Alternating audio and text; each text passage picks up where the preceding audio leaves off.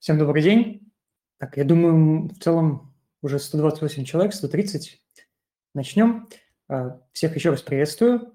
Меня зовут Алексей Белоусов, я финансовый аналитик сервиса «Газпромбанк Инвестиций». Сегодня наш эфир будет про фондовый рынок, в основном российский, про инвестиционные идеи на нем. И в гостях у нас э, Егор Федосов, частный инвестор и автор канала об инвестициях Торин. Будем сегодня говорить про в целом инвестиционные идеи, какие сектора более актуальны в этом году, на какие стоит обратить внимание в ближайшие 2-3 года. Ну и в целом поговорим о том, что сейчас проходит на фондовом рынке. Напоминаю, что можно будет задавать комментарии, комментарии вопросы. И сейчас дам слово гостю. Егор, приветствую. Вам слово. Да. Э, спасибо, что пригласили. Надеюсь, меня хорошо слышно. Слышно, отлично. Да. А тогда первый такой вводный краткий вопрос. Расскажите о себе, своем пути в мире финансов на фондовом рынке. Как это происходило? Ну, на фондовом рынке я относительно, ну, относительно давно, можно сказать. Если кратко, то сфера финансов, она меня всегда интересовала, поэтому я сам пришел к изучению фондового рынка еще в конце 2015 года. Первое время я просто наблюдал за рынком, читал литературу, изучал рынки э, э разные, формулировал, э, точнее, как сказать, формировал именно базу знаний какую-то о рынке, и потом уже как-то пришел к пониманию того, что фондовый рынок – это замечательный просто инструмент для того, чтобы сохранять и увеличивать свой капитал в реальном выражении. То есть, когда появляются какие-то деньги, у нас единственный способ такой верный – это куда-то их инвестировать и в реальном выражении свой капитал наращивать. Ну или, по крайней мере, хотя бы стремиться его не обесценить из-за инфляции и других факторов. Соответственно, я понял, что если сумму активов насобирать, до, ну, увеличить на счете до определенного размера, то, в принципе, можно вообще выйти на какой-то пассивный доход, к чему я, в принципе, и стремлюсь на фондовом рынке – ну, на данный момент я пока еще занимаюсь относительно активными действиями на рынке, то есть у меня далеко не все позиции долгосрочные, потому что, ну, я далее немножко подробнее расскажу, почему так. А, собственно, mm-hmm. только в 2016 году я начал какие-то первые сделки вообще делать на рынке. Они были не самые удачные. Когда у меня толком не было какой-то стратегии, я часто поддавался эмоциям, и поэтому, ну, результаты были около нулевые, только благодаря тому, что рынок в 2016 году он многие ошибки, в принципе, мог прощать. То есть можно было э, тогда ряд плохих компаний купить и при этом все равно остаться, ну, или хотя, хотя бы при своих, так скажем. Вот. Э, собственно, через несколько лет только, где-то в конце 2018 года я пришел к тому, что на компании нужно смотреть комплексно, что нужно смотреть, что происходит не только в самой компании, да, не только на баланс, не только на отчет о прибылях и убытках и прибыли на акцию, а вообще о том, что происходит вокруг нее, что происходит, что происходит в отрасли. Вот. И в 2019 году я уже как-то выработал стратегию, которой начал следовать. Эта стратегия уже заключалась в том, что я начал смотреть на долгосрочные перспективы, на среднесрочные перспективы, э, смотреть, что может быть с бизнесом там, условно через 5 лет, через 10 лет, что может с ним произойти через год. Вот. Начал более тщательно относиться к рискам. Ну и, собственно, у меня вот как раз-таки с 2019 года пошли э, на фондовом рынке результаты, которые как раз-таки начали меня устраивать, то есть доходность там ну, как минимум хотя бы 30% годовых. И, собственно, э, во-первых, эта доходность, она устраивала меня, во-вторых, я ее мог получать, в принципе, относительно, ну, не идя в банк, так скажем. То есть, в принципе, можно было логически объяснить каждое свое действие, которое я делал на рынке. И на этом Э, на этом наращивать свой капитал, так скажем. Э, ну и, собственно, после того, как я увидел, что стратегия, в принципе, дает какие-то результаты, я спустя вот пару лет, в середине 2021 года, создал канал, вот, э, и, собственно, начал его вести, делясь с людьми своим видением по рынку. Ну, вот как-то так, если вкратце. Правильно понимаю, что можно подытожить, если говорить про инвестиционную стратегию, что она менялась? Да, постепенно с 2016 года э, вы находили там что-то свое, и вот только в, примерно, 2019 году оно сформировалось. Да, примерно так оно и есть. потому А что... если... мгм. Да, если Да, ее да. кратко описать, э, как она будет звучать, вот инвестиционная стратегия на текущий момент? То есть это больше э, среднесрочные инвестиции с поиском там, каких-то более интересных активов э, там, на горизонте года, да? Или вот то, что вы сказали про долгосрочные тренды? А, Ну, сейчас э, у меня суть стратегии довольно простая. Я это какие-то среднесрочные сделки в основном. Среднесрочные для меня это с горизонтом до 12 месяцев. То есть для кого-то это считается долгосроком, для кого-то неделя бывает долгосрок. Вот, ну, для меня вот среднесрочная сделка это до 12 месяцев, я считаю. Я нахожу какие-то недооцененные, на мой взгляд, компании, покупаю их и жду, пока цена станет, э, вот, на мой взгляд, адекватной. То есть когда дисконт исчезнет. Когда дисконт исчезнет, я фиксирую прибыль. Вот. Если я никаких идей не вижу, то держу короткие ФЗ или валютный кэш, то есть в зависимости от ситуации.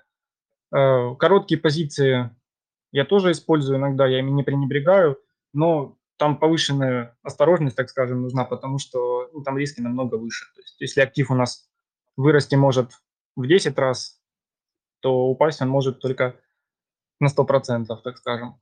Вот, поэтому здесь нужно быть осторожней. Э, Что будет дальше, никогда не знаю. То есть, э, но сейчас такая стратегия работает. То есть э, находятся недооцененные акции, если, в принципе, э, не было никаких, так скажем, оптимистичных, сверхоптимистичных или сверхпессимистичных ожиданий у меня лично, то прогноз оказывается, как правило, ну, вполне, вполне адекватным и позволяет на этом зарабатывать. В принципе, вот я это уже опробовал, а, а, так скажем, пробую на себе не первый год. Мгм. Вот. Я верно Ну, понимаю, что здесь речь идет про фундаментальный анализ, ну, то есть э, про анализ отчетов в динамике и в перспективе.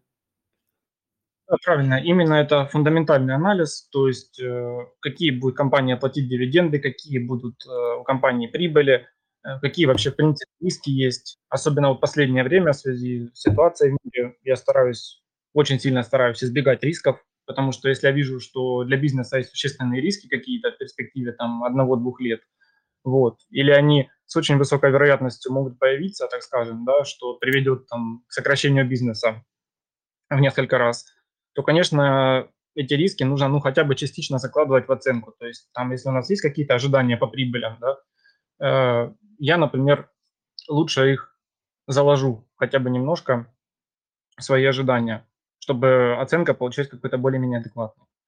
Вот, Мгм. потому что Егор, если- а в- в- да, вопрос э, вот про оценку. Интересно понять, э, целевая цена, ну или там ориентир, да, то есть вот то, что вы говорите, интересно для покупки, например, в текущий момент, она определяется по какому показателю? То есть это какой-то мультипликатор относительно сектора или это какой-то потенциальная дивидендная доходность относительно там текущих ставок? На что больше ориентируетесь? Да, в основном это мультипликаторы. Ну, здесь ряд факторов. Здесь и мультипликаторы, и дивидендная доходность, и долговая нагрузка.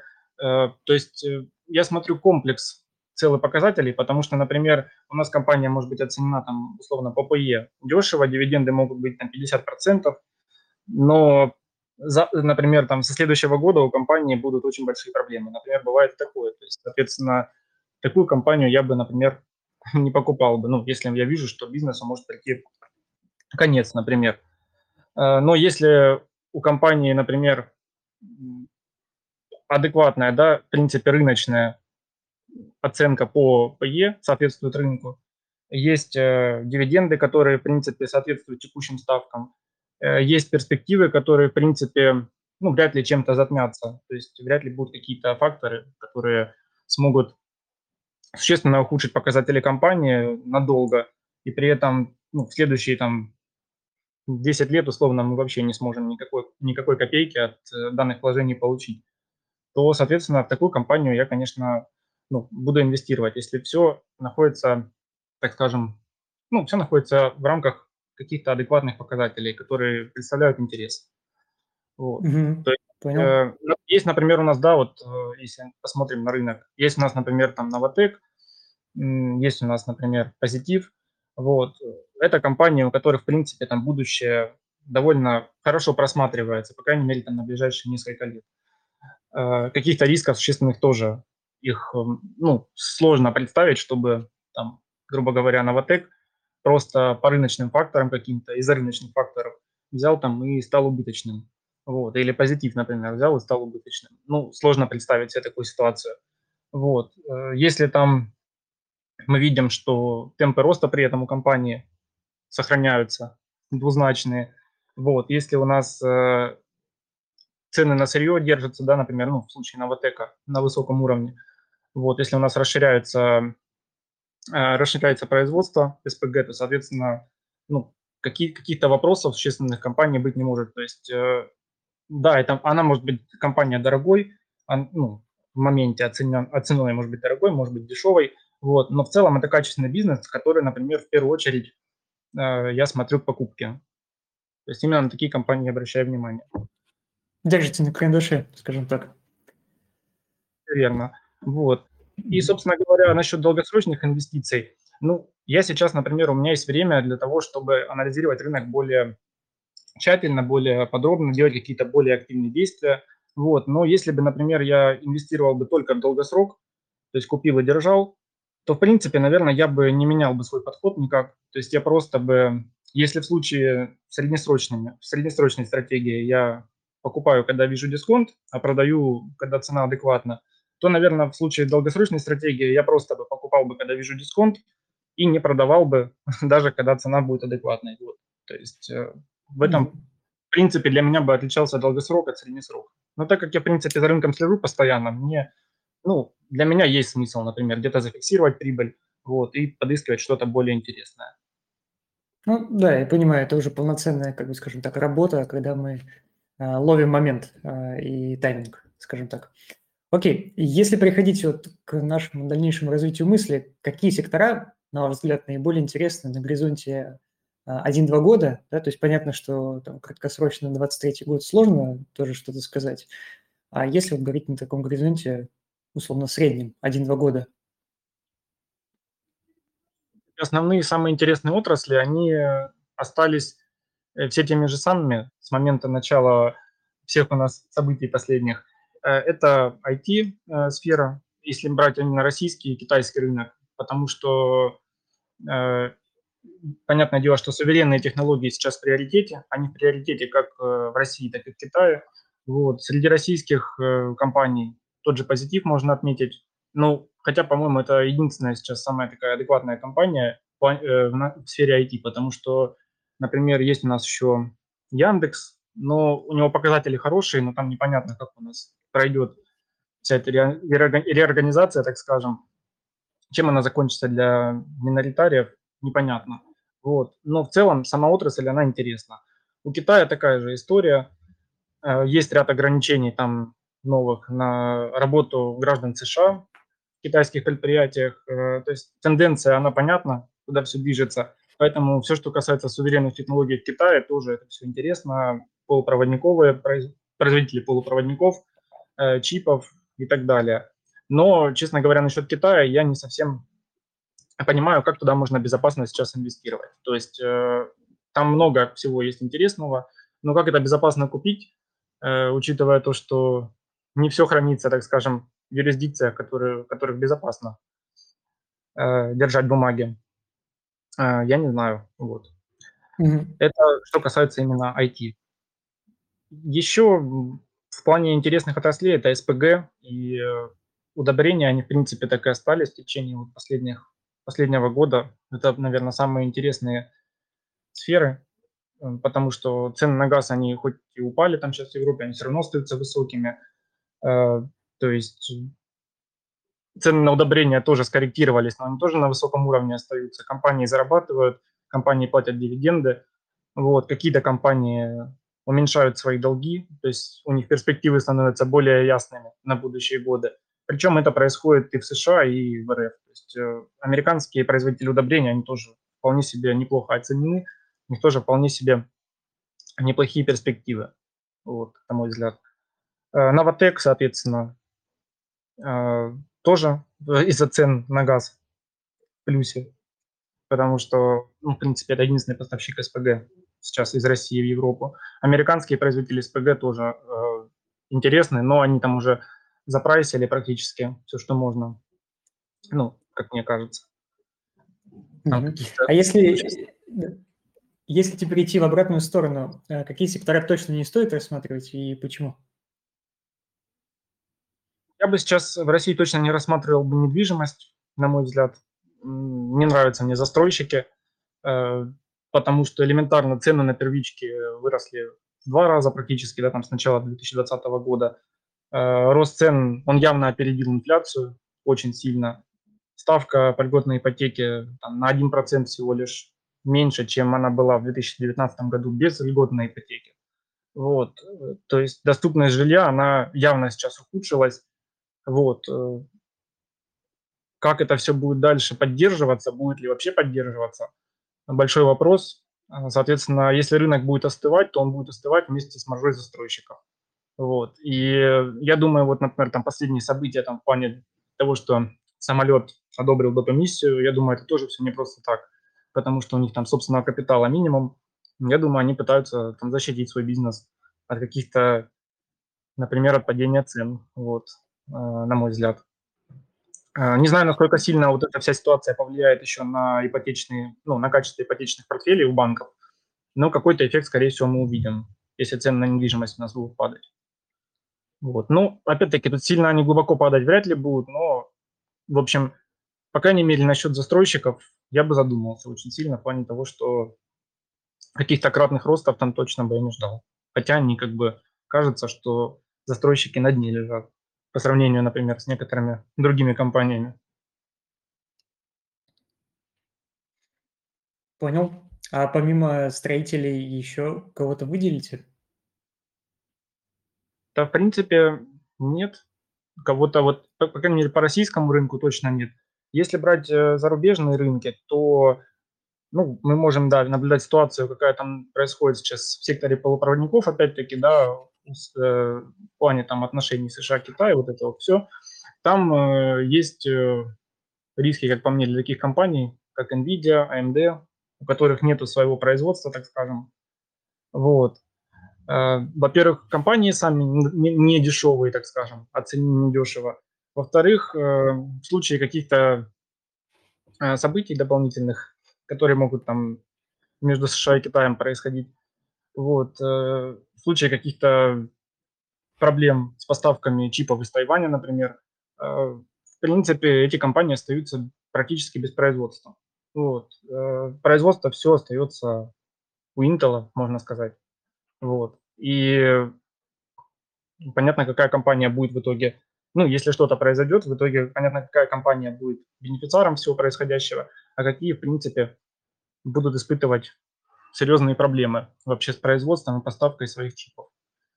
Вот, поэтому там я вижу риск существенный. Вот э, именно перегретые техи американские, не все, далеко не все компании там перегреты, но вот есть такие истории, например, как NVIDIA, я бы на данный момент точно бы стороной бы обходил. А если говорить про нашу нефтянку как основной, скажем так, локомотив экономики, вот тут сейчас какая ситуация? У нас будут отчеты за первый квартал, ну, после итогов 2022 года. И они, разумеется, будут хуже, чем отчеты за первый квартал 2022, так как там и курс доллара был выше, и средняя цена на нефть была выше. Как вы смотрите на российскую нефтянку в этом ключе? Да, я понял. Нефтянку я сейчас не совсем, честно говоря, понимаю. Я вот посмотрел отчеты, нефть отчиталась, например, Роснефть отчиталась. Э, ну, Роснефть там ограниченный перечень показателей предоставил, но тем не менее. Э, каким-то образом компании заработали во втором полугодии, э, ну, не намного, так скажем, меньше, а то и больше, чем в первом полугодии 2022 года. То есть не совсем понятно, как это вообще произошло у них, при том, что рубль был намного крепче 2000, ну, во втором полугодии 2022 года, э, цены на нефть были ниже, вот, но при этом маржу им удалось сохранить. Э, я вот, например, это объяснить никак не могу особо. Э, соответственно, я из-за этого я даже не могу предположить, что будет у них в, в этом году. Вот. Но судя по тому, что как бы цены на нефть скорректировались, рубль эту коррекцию, в принципе, компенсирует, ну, то, что рубль ослабел, это, эту коррекцию цен он, в принципе, компенсирует. Но, по идее, результаты должны бы быть такими же, как во втором полугодии 2022 года, плюс-минус. Да, вот если брать первое полугодие 2023. Плюс-минус все должно сохраниться на текущих уровнях. Но, опять-таки, я вот не знаю, как получились такие результаты за второе полугодие 2022 года. И что что дальше? Может быть, там какие-то будут э, налоги дополнительные вводиться на нефтянку, потому что если такие хорошие результаты у нас, то, а бюджет при этом дефицитный, то логично, что с нефтянки можно еще забрать. Вот. То, ну, в общем, честно говоря, с нефтянкой я сейчас не вижу каких-то дисконтов больших. Вот. Она, в принципе, плюс-минус адекватно оценена, и как-то там ее, ну, драйверов для роста тоже, честно говоря, не вижу. То есть вот не вижу честно говоря, от текущей точки не знаю, куда она может пойти. Может вниз, может вверх, точно не знаю. А если ну, говорить про Лукойл, э, не кажется ли, что он э, как-то слишком дешево стоит относительно других компаний, тоже Газпром нефти или Роснефти, и его дивидендная доходность, даже с учетом снижения цен на нефть и дисконтов, а, как выглядит выше сектора. Или это новая норма, скажем так, что вот он отсекается по 17 доходности, и условно рынок такой будет требовать там в районе 15-17, на ваш взгляд? Ну вот Лукойл как раз-таки у меня единственная компания из нефтянки, которая, на мой взгляд, оценена дешево. Да, вот. Потому что, в принципе, если у Лукойла все будет точно так же, как сейчас, и такие же дивиденды будут, то он просто торгуется с дисконтом просто отстает от других компаний почему-то, по каким-то причинам по росту. Но опять-таки, вот э, я, меня просто удивила немножко отчетность Роснефти, удивила отчетность Татнефти. И я, честно говоря, не знаю, из-за чего такие результаты возникли. Может быть, каким-то компаниям там преимущественное право на экспорт дали, например. Тут же много информации у нас нет на руках. Может быть, например, э, у нас Юрал, да, там ниже 50 была э, в декабре, например. Э, ну или около, около 50 была цена на Urals, экспортная средняя. Вот. Может быть, э, Лукойл экспортировал эту нефть там по 20, а Татнефть экспортировала там ее по 60. Вот, честно говоря, сложно здесь какие-то прогнозы давать, но если вот при прочих равных, если предположить, что Лукойл считается не хуже, чем там, Татнефть, не хуже, чем Роснефть, то да, он однозначно с дисконтом оценен. Однозначно вот это единственная компания, которая сейчас из нефтянки такая прям интересная. Если говорить про фундаментальные идеи вот на горизонте там, года-двух, что вы еще отметили а, из других секторов именно на российском фондовом рынке? На российском, на мой взгляд, это... Ну вот если брать по текущим ценам, то, что да, осталось... текущие цены. Да, да, да, на мой взгляд, то, что осталось недорогим, то есть здесь какие-то, ну, есть дисконты еще, это Алроса. Вот, здесь причина основная в том плане, что много было разговоров, много было статей там с Блумберга и так далее о том, что с экспортом беда там и так далее. Но раз у компании забрали там, десятки миллиардов НДПИ дополнительного, я думаю, что их забрали не просто так. То есть, скорее всего, это, э, скорее всего, значит, маржа позволяла, маржа, которую зарабатывала компания, позволяла забрать этот налог. Вот. И государство его, соответственно, забрало. Вот. Э, то есть у компании все хорошо, даже если они там зарабатывают сейчас там, ну, хотя бы там 40 миллиардов э, рублей, то, в принципе, от низкой базы, если это считать, то это неплохо. Вот. На мой взгляд, как бы недорогая компания. Вот. Лукойл из нефтянки, э, N+, если, например, мы верим в то, что отсюда будет какое-то восстановление в ценах, вот, э, то N однозначно, то есть если мы делаем ставку на сырье, там, например, защищаемся от валютного, э, от риска обесценения рубля, например, то на тот же N ставка может быть интересной. Вот. Плюс, как бы, если Русал начал выплачивать дивиденды, то есть вероятность, что и N к этому подойдет уже скоро. Ну, посмотрим. Здесь как бы такая история, она из года в год. Там кажется, что они выплатят, выплатят дивиденды, но они их никогда все, все время не выплачивают. Посмотрим. Если они их выплатят, будет э, очень интересная история э, с N+. Э, Норникель, э, да, там есть проблемы определенные, там с ядерной политикой может быть все туго в ближайшие там пару лет. Но в целом э, корзина металлов у компании интересная. Здесь вот как раз-таки тот случай, когда нужно смотреть не на дивиденды и на их размер, там, чтобы они были там 20%, 10%, а здесь именно конкретно в плане Норникеля я смотрю на то, что здесь э, даже если дивиденды будут 3%, даже если будут 5% условно, то какой-то угрозы их стабильности, э, ну, наверное, нет. Потому что, в принципе, корзина металлов у компании востребованная. Вот. И да, там палладий может просесть по ряду причин э, в перспективе нескольких лет, вот, но остальные металлы, э, никель, медь и так далее, они будут востребованы, скорее всего, э, десятки лет еще. И, соответственно, компания, даже если будет платить там по 3%, э, прибыль там будет расти вместе с инфляцией, и, в принципе, у компании все будет нормально, э, долг будет постепенно уменьшаться, то перспективы вполне себе нормальные. Я как бы вижу, что компания с дисконтом оценена. Вот.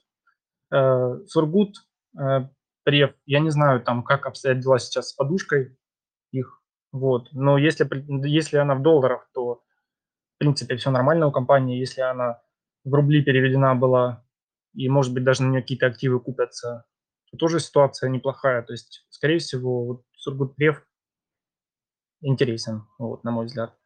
Э, ну, и небольшие дисконты совсем, Татнефть и ДМВП. Вот. В принципе, тоже интересная история. Ну, Татнефть тоже близко к адекватному уже оценена совсем.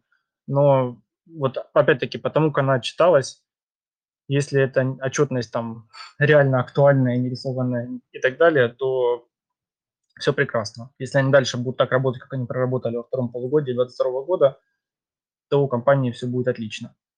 Вот. Ну, с ДВМП там понятно, там развитие торговли э, Китая РФ, ну и в принципе компания оценена дешево. Там э, единственный драйвер бы был бы в виде дивидендов для ДВМП.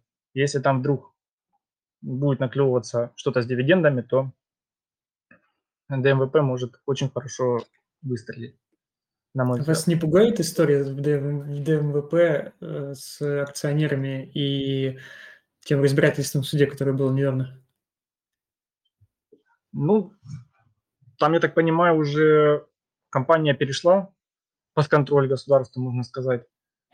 Что будет дальше? Большой вопрос, но в любом случае кто-то будет ее собственником, кто-то эту долю выкупит. И этот кто-то будет заинтересован, скорее всего, в получении какого-то выхлопа с этой доли. Вот. Даже если, если это будет государство, то это вообще будет отлично. Вот, потому что у государственных компаний в принципе, шансы на выплату дивидендов, они более очевидные, чем у частных, и более предсказуемые, так скажем. Угу, понял. А если говорить про структуру портфеля, вот вашу текущую, да, то есть мы много говорили про идеи есть как и долгосрочные, так и среднесрочные, и говорили про перспективные сектора, но все же основная ваша стратегия – это сейчас, скажем так, э, ловить, э, ну, маркет тайминг, да, можно так это назвать, и смотреть, что недооценено. Если вот по структуре пройтись, акции, облигации, валюта в процентах. А, ну, сейчас у меня процентов 77 примерно. Ну, в общем, примерно три четверти. Это у меня кэш, рубли, доллары. Вот. Э, иностранных компаний порядка около 9%. Вот, и остальное российские компании, вот те, которые я выше перечислял. N+, э, Сургут, ГМК, Алроса. Вот. Из зарубежных компаний Intel и Nutrien на данный момент у меня есть. Э, есть еще... А, и гонконгский доллар, да, валюта. Тоже, да, получится. Ну, валютной, валютных позиций у меня ну, чуть больше 20%, около 25% валютных позиций получается. Э, ну, я сейчас, э, честно говоря, позиция не сильно не спешу набираться. Вот, у меня много кэша, потому что, ну, как бы я рисками многими не пренебрегаю. Вот, я сейчас больше нахожусь в режиме ожидания, честно говоря. Вот, потому что у меня, как бы, если я не вижу каких-то там супер очевидных идей в плане того, что куда можно вложить и при этом не взяв на себя огромный риск, то я лучше буду просто находиться в режиме ожидания, получать там процент э, с УФЗ, который там небольшой, около 7%, и, соответственно, спокойно спать, так скажем. Вот, не следя за позициями каждый день, несмотря, что с ними происходит. Вот, для шартов я сейчас тоже оснований никаких особо не вижу. Вот по российскому рынку и по, по зарубежному рынку, ну, тоже только если там отдельные компании брать, например, такие как NVIDIA, вот, возможно, там можно рассматривать шорт. Вот, но в целом, а, в целом так. Пока консервативно очень подхожу. Э, вообще, в целом, если взять, э, почему, ну, если как объяснить, почему я так делаю, потому что, например, год назад у нас там был доллар около сотни, был у нас, была у нас нефть выше 100, э, и, соответственно, компании стоили либо дешевле, либо плюс-минус так же, многие. Вот, сейчас у нас там нефть 50 доллар, у нас 75, то есть, соответственно, там у экспортеров ситуация намного хуже, вот, относительно того, того времени, но при этом о цене они, ну, как бы, либо так же, либо дороже, вот, поэтому, ну, как по мне, есть повод задумываться, вот, и я поэтому нахожусь в режиме ожидания. Позиция понятна, вполне разумно. А так, ну, в целом спасибо, и очень интересно, и про перспективы рынков поговорили кратко. Думаю, что мы можем, как раз половина времени прошла, перейти к вопросам, потому что их довольно много, чтобы успеть э, как можно больше затронуть. Вопросы есть интересные. Вот если начинать, э, спрашивают 5-6 ну, компаний на Мосбирже на горизонт 28-30 э, года, если говорить про текущие цены. А, ну вот если да, если можно, кратко мнение плюс аргументация – что видите? 5-6 компаний, правильно я понял? Ну, да, да 5-6 компаний на горизонт э, до 30 года. Хорошо, что 5-6, да, потому что, ну, если вот так на долгосрочную перспективу, то это, на мой взгляд, однозначно позитив, однозначно Новотек, э, Сбербанк, э, Магнит, Э, ну, я вот стараюсь перечислять такие именно ликвидные компании, потому что я не вижу смысла на третий эшелон называть. Ну, например, та же Белуга э, на долгосрочную перспективу вполне себе интересно. Э, ну, и из тех, что я называл ранее, например, там та же Алроса, ДВМП, вот, Норникель. Вот mm-hmm. их, может быть, я чуть больше пяти назвал, но в целом это интересные компании. А вот. насчет и бизнесу особо... в целом?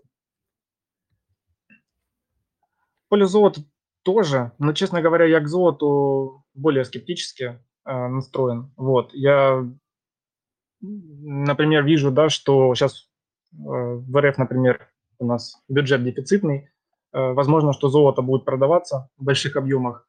Может быть, это будет, будет даже влиять у нас э, и на мировые цены на золото.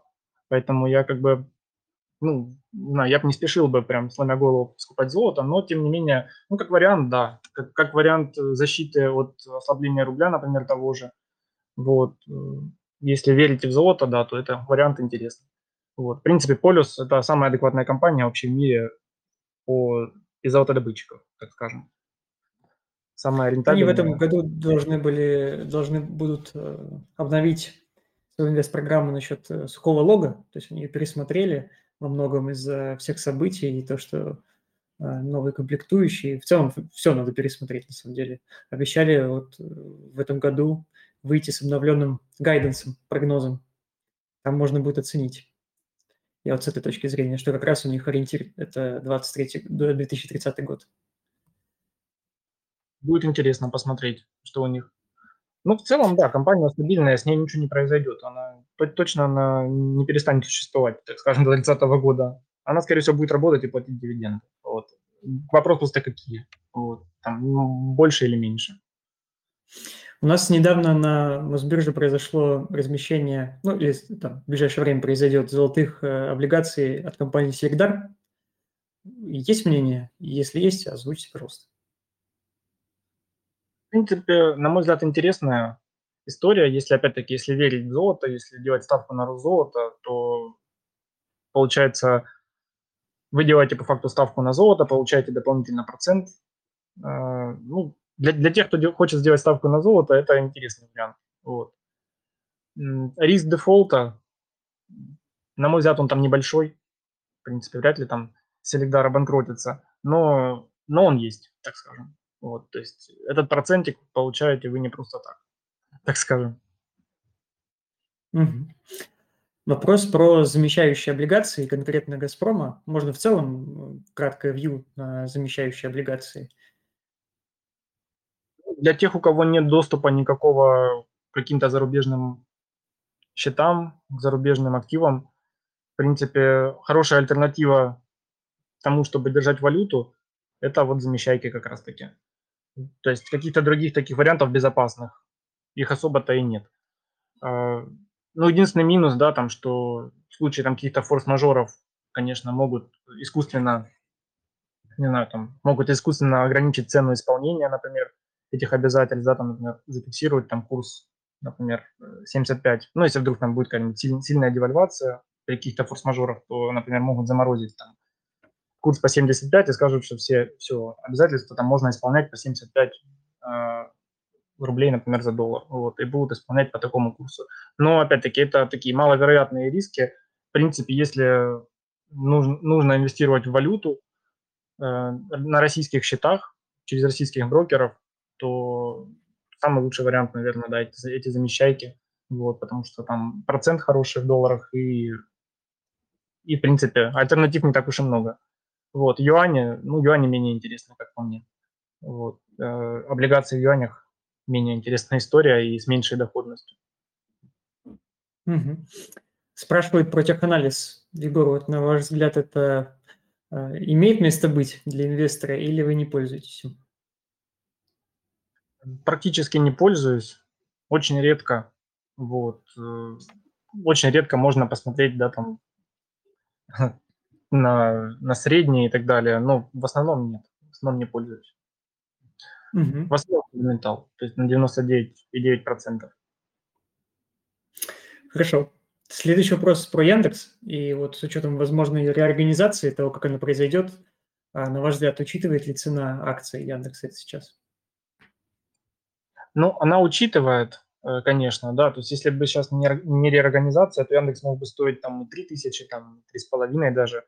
Э, но тут просто есть, э, ну, это игра в банк То есть, по сути, Яндекс может полностью, да, там вообще ничего не оставить акционерам своим миноритарным, а может э, сделать все максимально адекватно, максимально все, так скажем, ориентировано на инвесторов.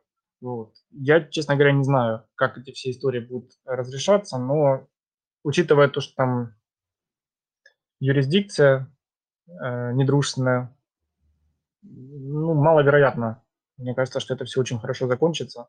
Сто процентов дисконт, он не просто так там учтен. То есть я сомневаюсь, что он сократится до нуля, этот дисконт, после реорганизации. Ну да, еще вопрос в том, как она пройдет, и если и будут новые активы выделены, точнее, российские активы выделены в отдельную ООО, там, условно, будет ли она залистингована на Мосбирже, действительно вопрос открытый. И пока, к сожалению, комментариев никаких нет. Тут действительно сложно что-то сказать конкретное. Да, и вопрос еще, кому это выгодно все, потому что, э, то есть, да, есть миноритарии, есть э, люди, которые управляют бизнесом, и, соответственно, э, есть э, люди, которые принимают решения, и, соответственно, да, как, как активы будут там распределяться, куда они будут продаваться, может быть, они там уже распродаются какие-то активы, а мы об этом просто не знаем. Вот. Но то, что там риски за, зашкаливают, это однозначно. Вот. То есть, например, даже в случае, например, да, там с другими э, иностранными бумагами, вот, там, например, с Global Trans, там, с Русагро и так далее, здесь рисков больше, потому что непонятно, то есть, где основные активы находятся, в какой форме они находятся, то есть, и так далее. Ну, очень, очень много нюансов. Это IT-компания, поэтому, да, вот сложно сказать. Егор, а, а какой у вас взгляд на «Газпром»? Вот спрашивают про прогноз. Понятно, что прогноз давать какой-либо сложно, но в целом, если описать вот с точки зрения бизнеса и перспектив э, в ближайшее время. Ну, в принципе, «Газпром» сейчас, наверное, даже с небольшим дисконтиком оценен, на мой взгляд. Но тут э, перспективы у бизнеса плохие, на мой взгляд, потому что э, даже там, если построить силу Сибири, когда ее построят, да, там через сколько лет. Э, во-первых, ее нужно построить, во-вторых, ее нужно запустить. вот, чтобы объемы по ней выросли. Это все не компенсирует никак вообще европейский рынок.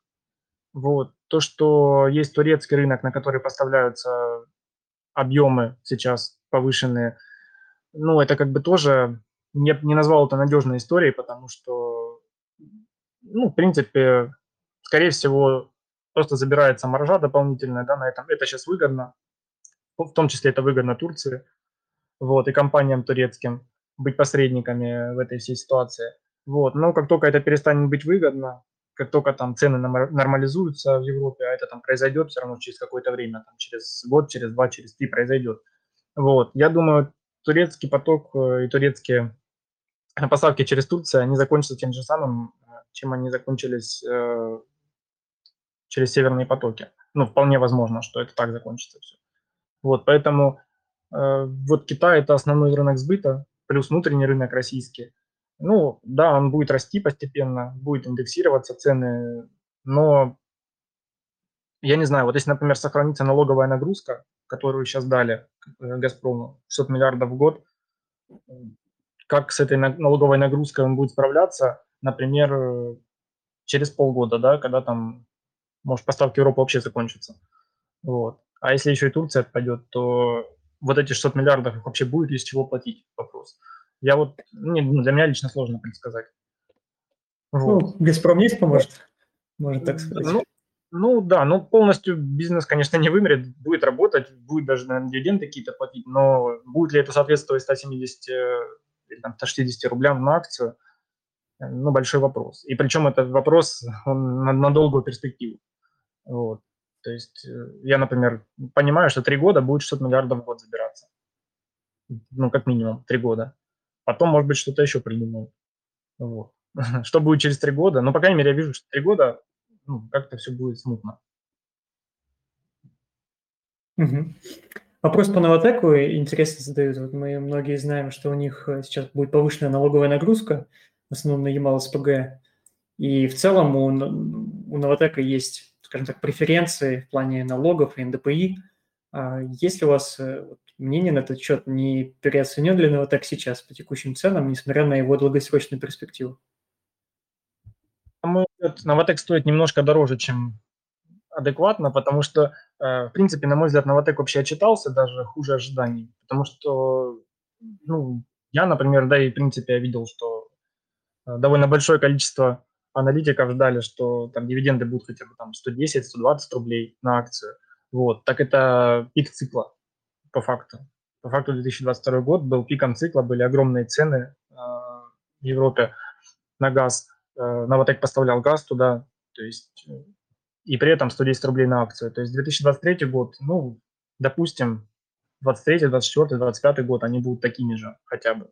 Вот. Ну, в принципе, тут я не вижу, чтобы какая-то какие-то показатели зашкаливали, чтобы прям вызвать супер, супер бурный интерес к акциям к этим. Вот. Но при этом, почему они могут быть интересны и почему их никто с дисконтом не хочет продавать? Потому что это валютная выручка. Вот. И опять-таки, если мы находимся в России, мы страхуемся от э, того, что рубль может обесцениться, то нам покупать нужно, понятное дело, не Сбербанк, например, а тот же Новотек, потому что это товарный бизнес, это история, которая будет расти э, с ценами, с инфляцией и так далее. Вот, поэтому Э, поэтому, да, Новотек, он, его дешево вряд ли отдадут, но я вот его держу на карандаше, так скажем. Интересная компания, просто хотелось бы ее купить дешевле, конечно. Э, в плане налоговой нагрузки... Да-да.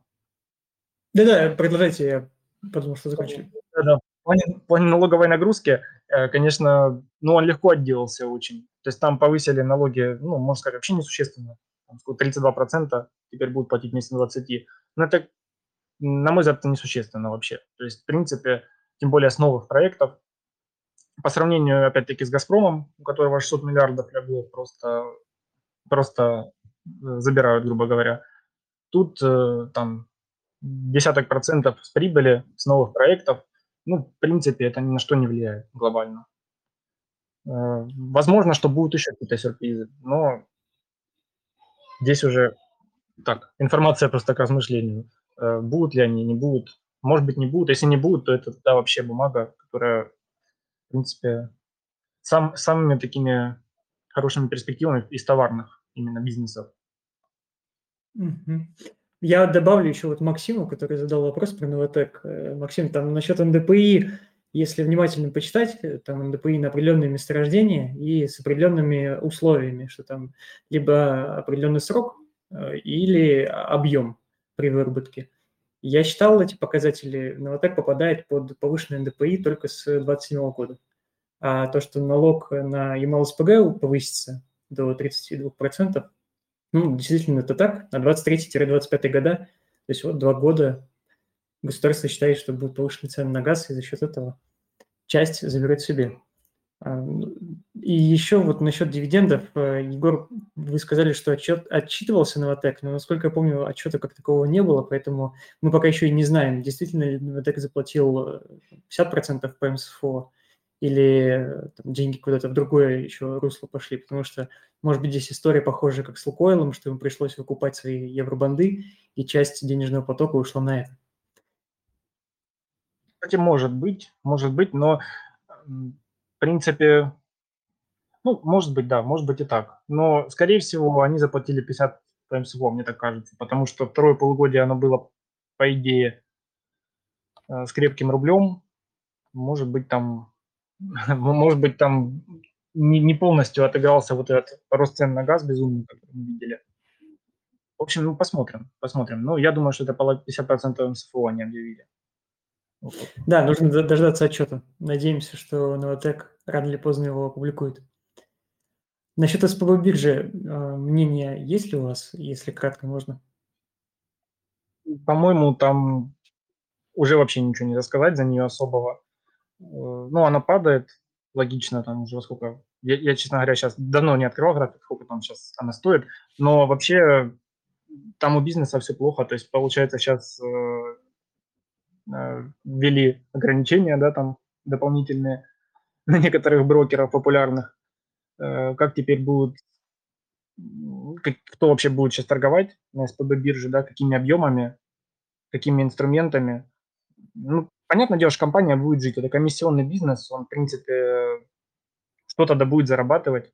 В любом случае, то есть, в любом mm-hmm. случае он вряд ли вымрет, но при этом я не вижу там, как можно предсказать, какая будет прибыль у этой компании, как они смогут там оптимизировать свои там административные издержки. Вот. Ну, вообще, вот больше, больше неизвестных, очень много неизвестных. Но, опять-таки, даже если просто смотреть на то, что есть, э, э, я ее смотрел, эту компанию, когда там, по 150 рублей стоила акция, но было очень дорого. Я не знаю сейчас сколько. Сейчас э, могу даже открыть график, посмотреть просто сколько. Но было дорого, даже при 150 рублях. А, ну сейчас 150 стоит. Ну, как по мне, дорого. Дорого. Очень. Mm-hmm.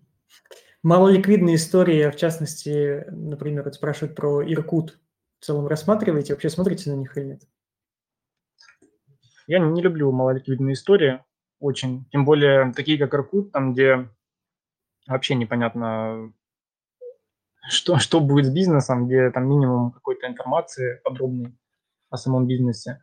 Вот. ВПК тоже практически не рассматриваю, например.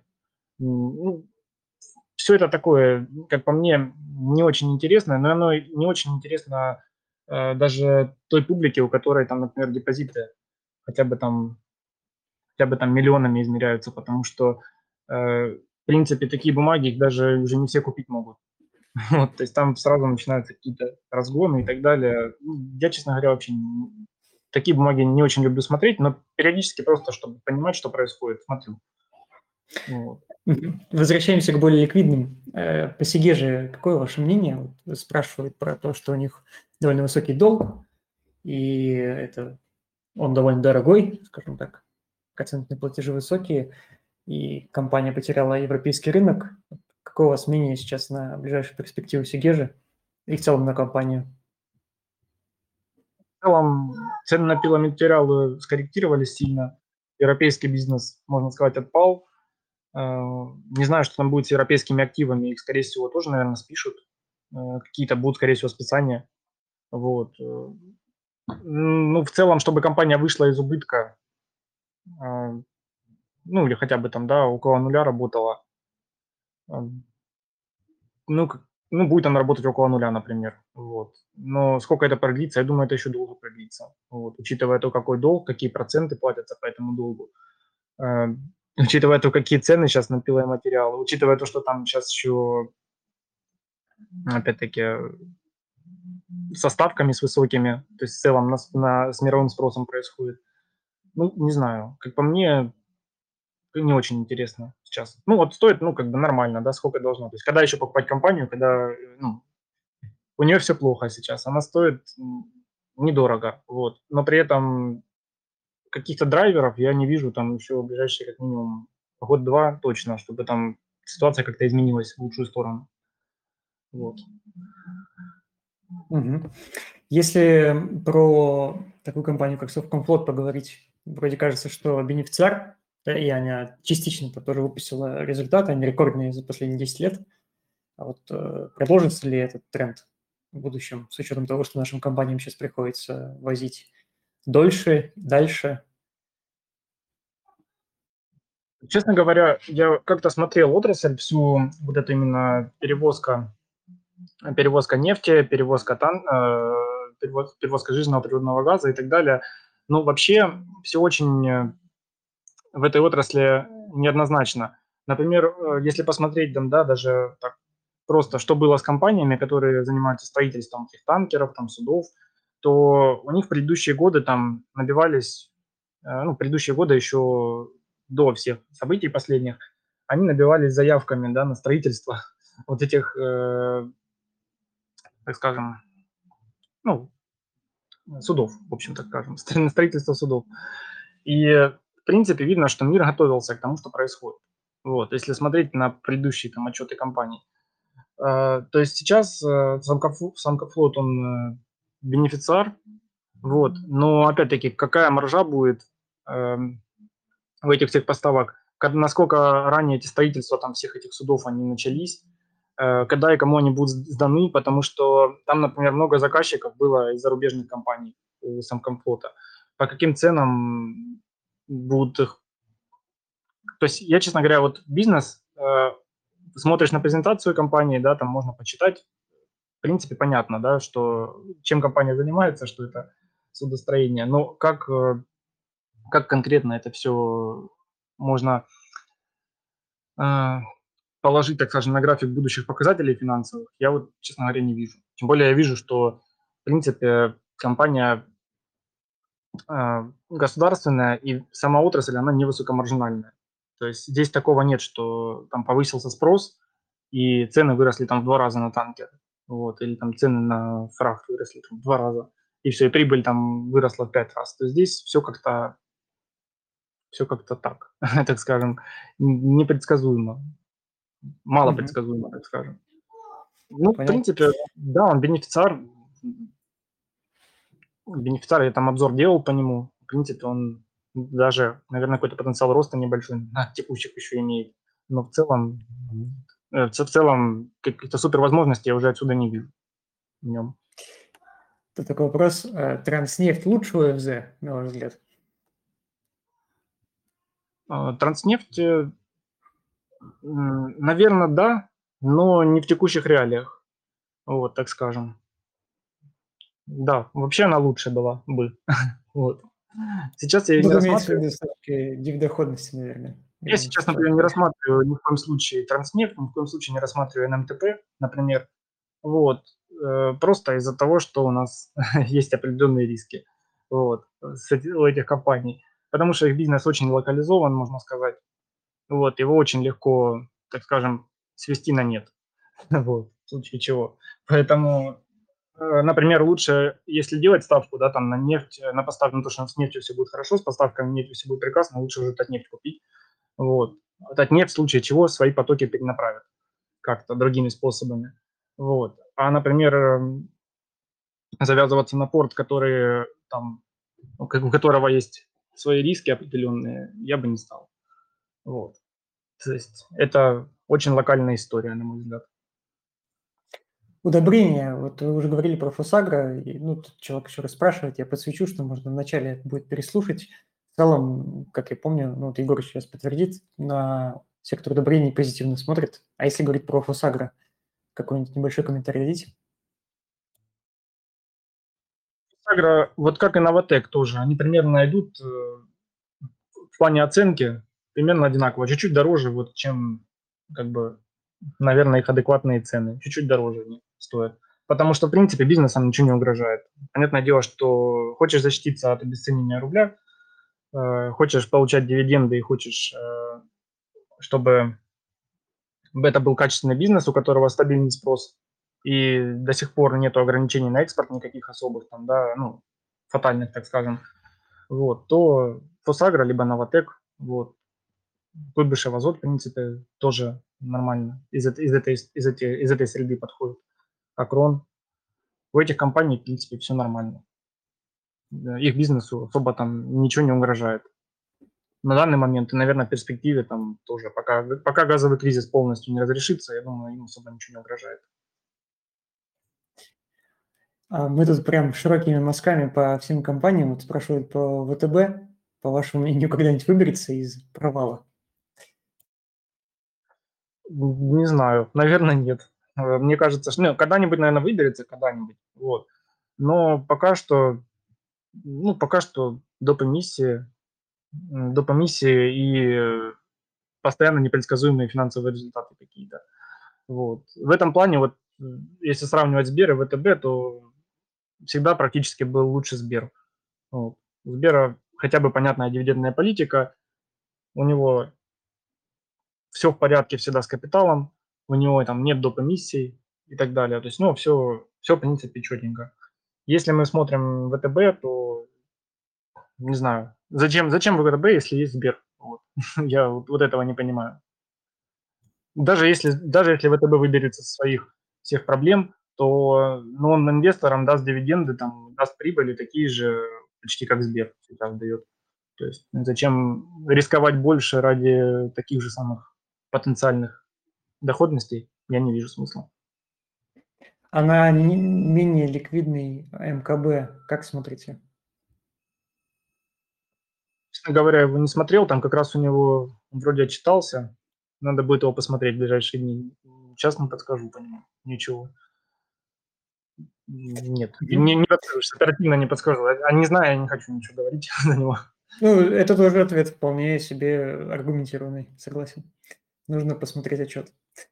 Мы в целом практически по всем секторам прошлись, кроме последнего металлургов. Много вот по ним вопросов. Вот если можно общий взгляд на сектор и, в частности, там, на нашу троицу. Да, по металлургам ничего не понятно. С одной стороны, э, вот э, есть заявления там, да, определенной компании, есть операционные результаты у нас. Но нету финансовых конкретных да, результатов, что там происходит вообще, сколько они зарабатывают. То есть первый вопрос, почему их нет, да, то есть либо они очень хорошие, и никто не хочет показывать эти результаты, либо они очень плохие, никто их не хочет показывать. Вот э, дивиденды тоже, да, то есть никто не платит. Э, ну, вероятно, что там проблемы. Вот я еще когда в начале года смотрел прошлого, ну, да, в начале года это прошлого, смотрел по металлургам ситуацию, ну, избыток, по идее, стали, он должен быть очень большим, если недружественная юрисдикция не будет покупать металл российский. Вот.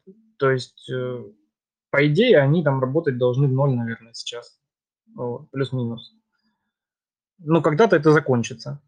Когда-то это закончится. В принципе, я думаю, что рано или поздно эта, эта тема, ну, это, этот сектор вообще в принципе восстановится, и они будут стоить э, ну, будут также платить дивиденды, но стоят они сейчас все, по-моему, ну, плюс-минус адекватно.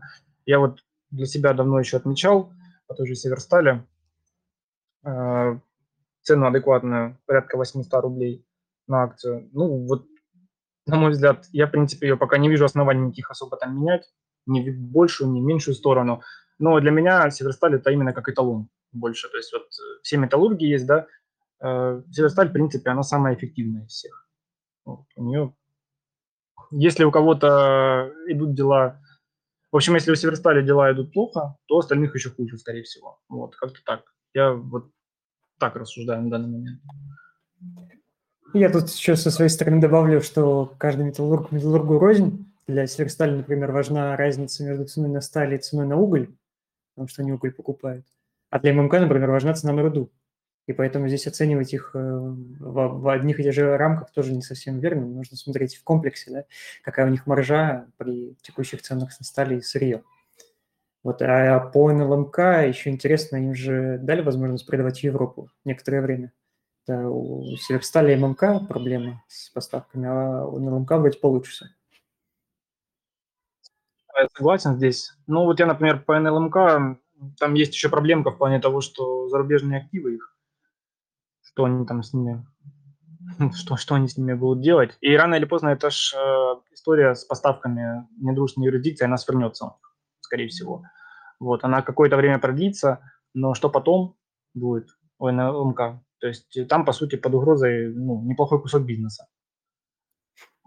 Ну, как по мне, металлургия менее интересная, да, чем те же там СПГ или удобрения, или тот же Сбербанк даже. Вот металлургов там более не, больше непонятно. Егор, спасибо вам. В целом мы как бы, и весь наш рынок обсудили, и перспективные сектора, и инвестиционные идеи подсветили. Каждый, что мог, услышал и внесет отсюда полезное. Еще раз благодарю. Благодарю всех слушателей за ваше присутствие, и комментарии, и вопросы, интересные вопросы. Напомню, с нами был в гостях Егор Федосов, частный инвестор и автор канала об инвестициях, то время инвестиций. Всем спасибо, Егор. Спасибо. спасибо вам. Да, вам спасибо. Всего доброго. Спасибо, что пригласили. До свидания. До свидания.